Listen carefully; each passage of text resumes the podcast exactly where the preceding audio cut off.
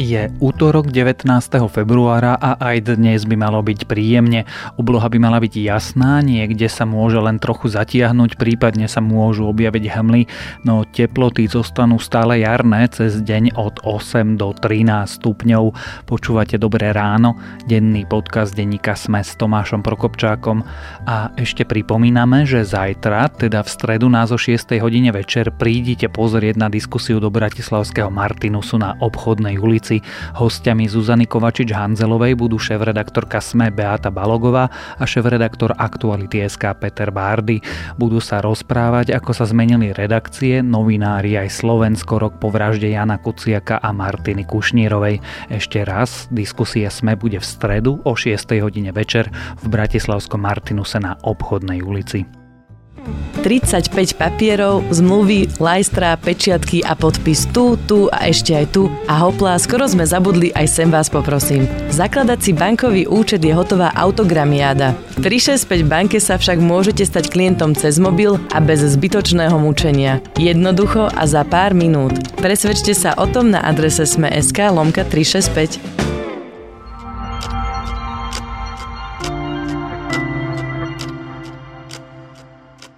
A teraz už krátky prehľad správ. Ministerka školstva Martina Lubiová nominovaná za SNS včera ustála pokus o odvolanie. Opozícia chcela jej výmenu pre problémy s udelovaním stimulov na vedu a výskum.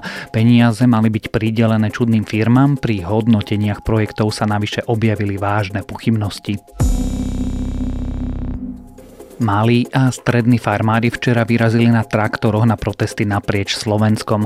Tvrdia, že sú utláčaní veľkopodnikateľmi a korupciou a takto chcú na svoju situáciu upozorniť. Do Bratislavy by mali prísť dnes, ak ich vláda nepríjme, plánujú blokovať cesty prvý deň rozsiahlých úzaver v hlavnom meste sa Bratislava dopravnému kolapsu viac menej vyhla. Niektorí vodiči síce nerešpektovali zákazy a kolóny sa vytvárali od mostu La Franconi cez celú Einsteinovú ulicu až po prístavný most, no obmedzenia v prvý deň mesto zvládlo. Siedmi britskí poslanci vystúpili z opozičnej lejbristickej strany. Dôvodom je, ako strana pristupuje k Brexitu a že jej líder Jeremy Corbyn slabo odporuje plánom konzervatívcov, ktoré sa týkajú odchodu Veľkej Británie z Európskej únie. Druhým dôvodom je, že lejbristi sú podľa odchádzajúcich poslancov inštitucionálne antisemickí. Polsko odvolalo svoju účasť na samite V4 v Jeruzaleme. Vláda po premiérovej ceste zrušila aj izraelskú návštevu polského ministra zahraničia. Dôvodom sú vyjadrenia izraelského ministra zahraničných vecí, ktorý cez víkend povedal, že Poliaci nasali antisemitizmus z mlieka svojich matiek. Viac takýchto správ nájdete na webe sme.sk.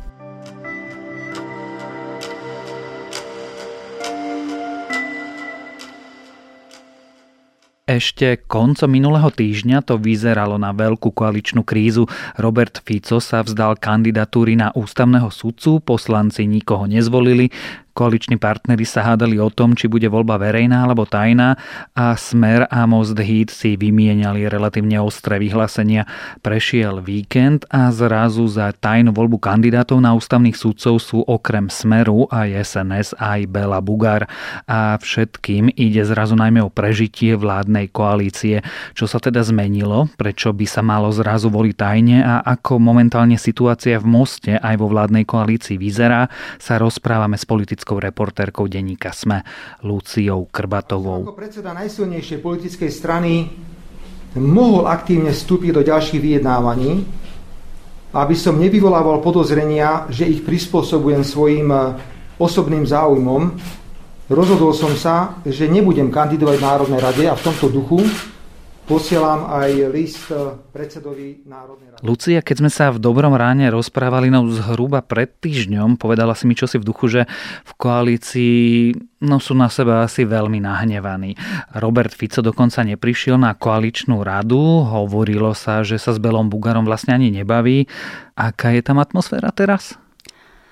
Vyzerá, že sa to trošičku upokojilo, pretože zatiaľ nie sú nejaké tretie, štvrté opakované voľby, kde by zasa mohlo dôjsť nejakej nedohode a poslanci by museli, respektíve lídry koaličných strán vysvetľovať na tlačovkách. E, vlastne najmä tam padali také tie tvrdšie vyjadrenia, či zo strany Fica e, na adresu Belu Bugára, ale aj Belu Bugára na smer, teda že sa zachoval nezodpovedne pri tej voľbe. Čiže zdá sa, že situácia je teraz tak, aby som povedala, pokojná, ale nedá sa zďaleka povedať, že je to tam všetko tip-top a že vzťahy sú ideálne. To sa podľa mňa ukáže až v najbližších dňoch, možno už po útorku. E, Smer má mať e, vtedy predsedníctvo, tak možno už aj odtiaľ padnú, padnú teda nejaké vyhlásenia, či už premiéra Pelegriniho, ktorý je pod predsedom Smeru, alebo Fica, že ako to teda vidia ďalej v koalícii. Ono, aby sme ešte tú situáciu celú skomplikovali, tak premiér vlastne kritizoval svojich vlastných poslancov, na čomu jeho vlastní poslancovia odkázali, že keby bol taký láskavý a radšej sa s nimi viac rozprával. Áno, tam dali vlastne tí poslanci najavo, by som povedala, že na koho strane stoja, ak sa bavíme o tom tandeme Fico-Pellegrini. A keď som sa teda na to aj e, v piatok po tom Pelegriniho vyhlásení pýtala poslancov Smeru, tak ich odpovede boli také, že sami sú zvedaví, ako sa to vyvinie a odkazovali práve na to útorkové predsedníctvo Smeru, kde sa má teda stretnúť aj Fico s Pelegrinim. Ako sa vyvinie čo?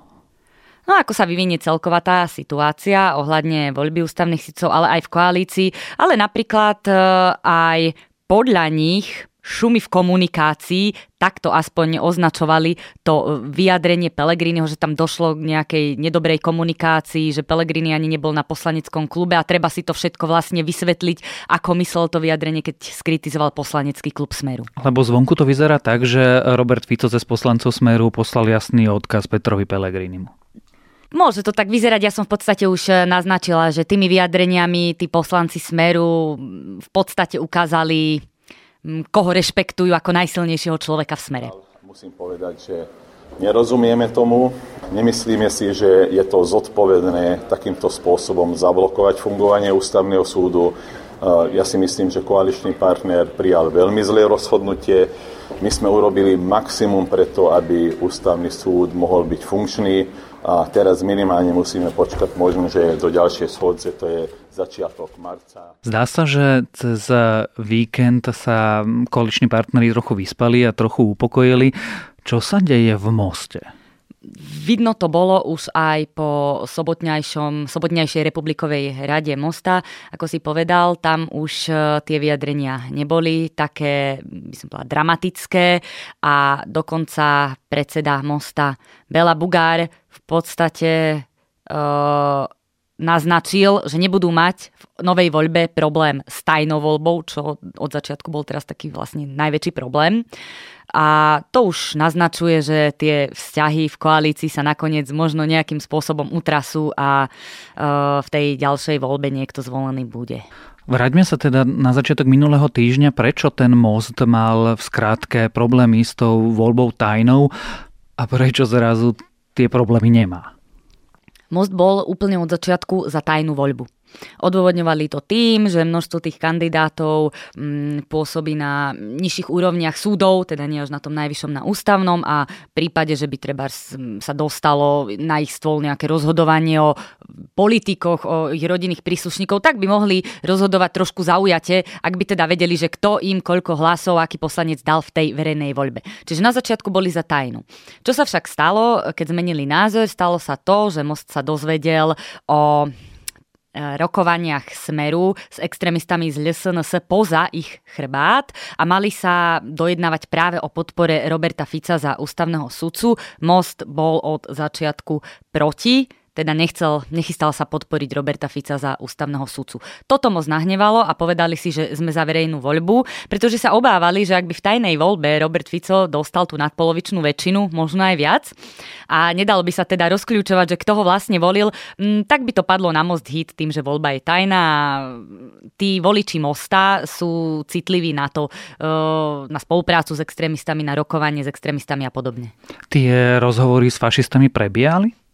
Tie rozhovory s fašistami, ja si dovolím povedať, že prebiehali, pretože poslanec eh, LSNS, eh, pán Uhrík, eh, nám presme vlastne potvrdil, že Mm, rozprávali sa s predstaviteľmi Smeru. On teda mm, veľmi sa bránil tomu slovu, že rokovanie, tvrdil, že rokovanie to nebolo a nazval to, že prebehli nejaké konzultácie, kde sa teda bavili, že koho podporia tí, koho podporia oni, ale už z tohto sa dá usudzovať, že k rozhovorom tam určite došlo.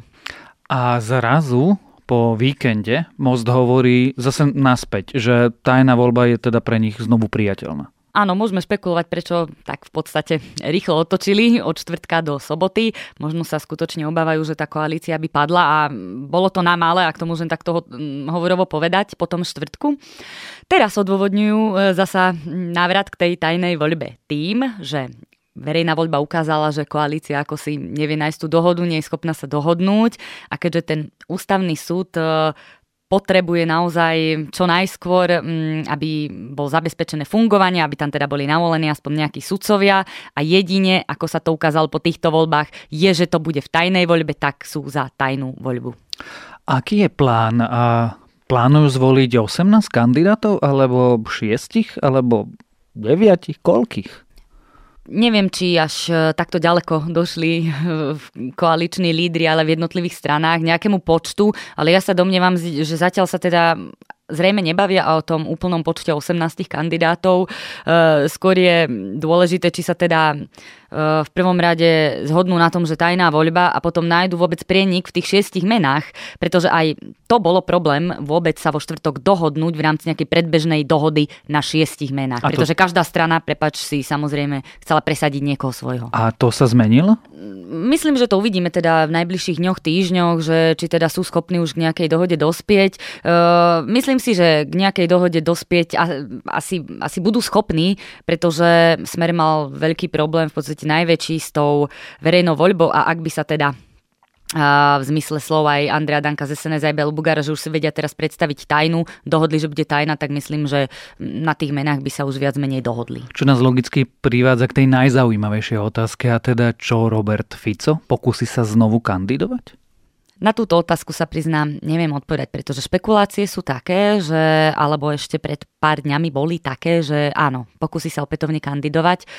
V podstate mu hralo do karát to, že nebol zvolený teraz, stiahol kandidatúru, pretože ak by nakoniec predsa len niekoho zvolili v tom parlamente, tak eh, by menoval ústavných súdcov ešte prezident Kiska. Dlhodobo sa vie, že Robert Fico a Andrej Kiska nemajú dobré vzťahy. Andrej Kiska sa podľa kulárnych informácií aj vyjadril v zmysle, že Roberta Fica sa nechystá vymenovať. Eh, čiže predpokladalo sa, že Fico sa opätovne prihlási do novej voľby Uh, už by možno ani nemusel absolvovať vypočúvanie pred ústavnoprávnym výborom, lebo Andrej Danko naznačil, že pri týchto staronových kandidátoch to už možno uh, bude bez vypočúvania, bude sa o nich teda len, buď, budú sa len voliť v parlamente. Ale oni sa môžu prihlásiť aj úplne noví ľudia. Samozrejme, môžu sa prihlásiť aj úplne noví, môžu sa prihlásiť aj tí, ktorí v tejto voľbe neúspeli. Uh, ale teraz na tú otázku neviem odpovedať, kvôli tomu, že Robert Fico sám v útorok priznal, že jeho cieľom bolo stať sa predsedom predsedom ústavného súdu. Tu sa mu trošku plán skomplikoval kvôli tomu, že hoci nikto zvolený v parlamente nebol, prezident Andrej Kiska stále môže vymenovať predsedu ústavného súdu z tých štyroch zostávajúcich sudcov, ktorí zostali na ústavnom súde a podľa uh, mojich informácií prezident Kiska to aj plánuje urobiť. Čiže tam potom tá, tá cesta Fica smerom na čelo ústavného súdu by bola možná len za tých okolností, že ten vymenovaný nový predseda by sa vzdal. Jednoznačne povedali pred, aj pred pár dňami, ale aj, aj pred pár týždňom, že e, osobu teda pána Fica nebudeme voliť. Aj vzhľadom k tomu, že prezident povedal, že pre ňoho e, to je vec, ktorú určite nebude zrealizovať. To znamená, že ho nevybere, nevymenuje. Takže preto sme sa takto rozhodli a toto rozhodnutie... Čiže musia obštruovať, aby Roberta Fica nevymenúval ešte tento prezident. A to nás prirodzene znovu vracia k mostu hit. Stále platí vyhlásenie Belo Bugára, že za Roberta Fica v moste hlasovať nebudú? Toto jeho vyhlásenie zatiaľ platí. Keď povieš zatiaľ, tak nám to otvára možnosti. Nie tak, ako myslela som tým, že tiež z začiatku, vlastne od začiatku minulého týždňa hovorili, že sú za verejnú voľbu, teraz už v podstate odôvodnili si to samozrejme áno tým, že neboli v nej schopní zvoliť kandidátov, tak je to teda ich odôvodnenie. No, fakt je ten, že Bela Bugar sa vyjadril v zmysle, že Roberta Fica neplánujú v Moste podporiť ani v novej voľbe už v piatok pre Radio Patria a zopakoval to aj po sobotňajšej republikovej rade Mosta. Takže zatiaľ to vyzerá tak, že zrejme ho nepodporia. Lebo... Zatiaľ, hovorím zatiaľ, lebo ešte ani nedošlo podľa mojich informácií k nejakým uh, rokovaniam v rámci tej koalícii, že čo bude, ako bude, ešte je na to aj príliš skoro tak potom asi stále platí, že Robert Fico hlasmi koalície zvolený byť nemôže a ak chce byť zvolený, potrebuje niekoho ďalšieho. O ústavnom súde, o novom hlasovaní, o kandidátoch na ústavných súdcov, o vzťahoch vo vládnej koalícii aj o Robertovi Ficovi sme sa rozprávali s politickou reportérkou denníka SME Luciou Krbatovou.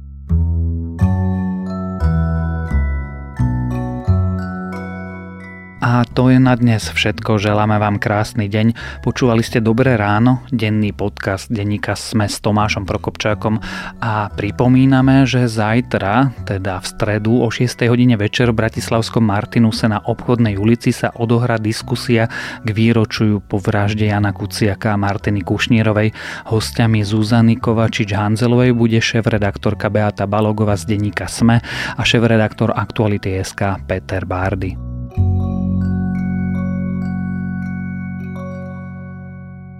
Tento podcast Jednoduchosť, prehľadnosť a prívetivosť vám priniesla 365 banka. Vďaka mobilnej aplikácii a potrebným 0 eurám si môžete založiť účet od stola a hneď po dopočúvaní podcastu. Stačí navštíviť adresu sme.sk 365 a nechať sa viesť.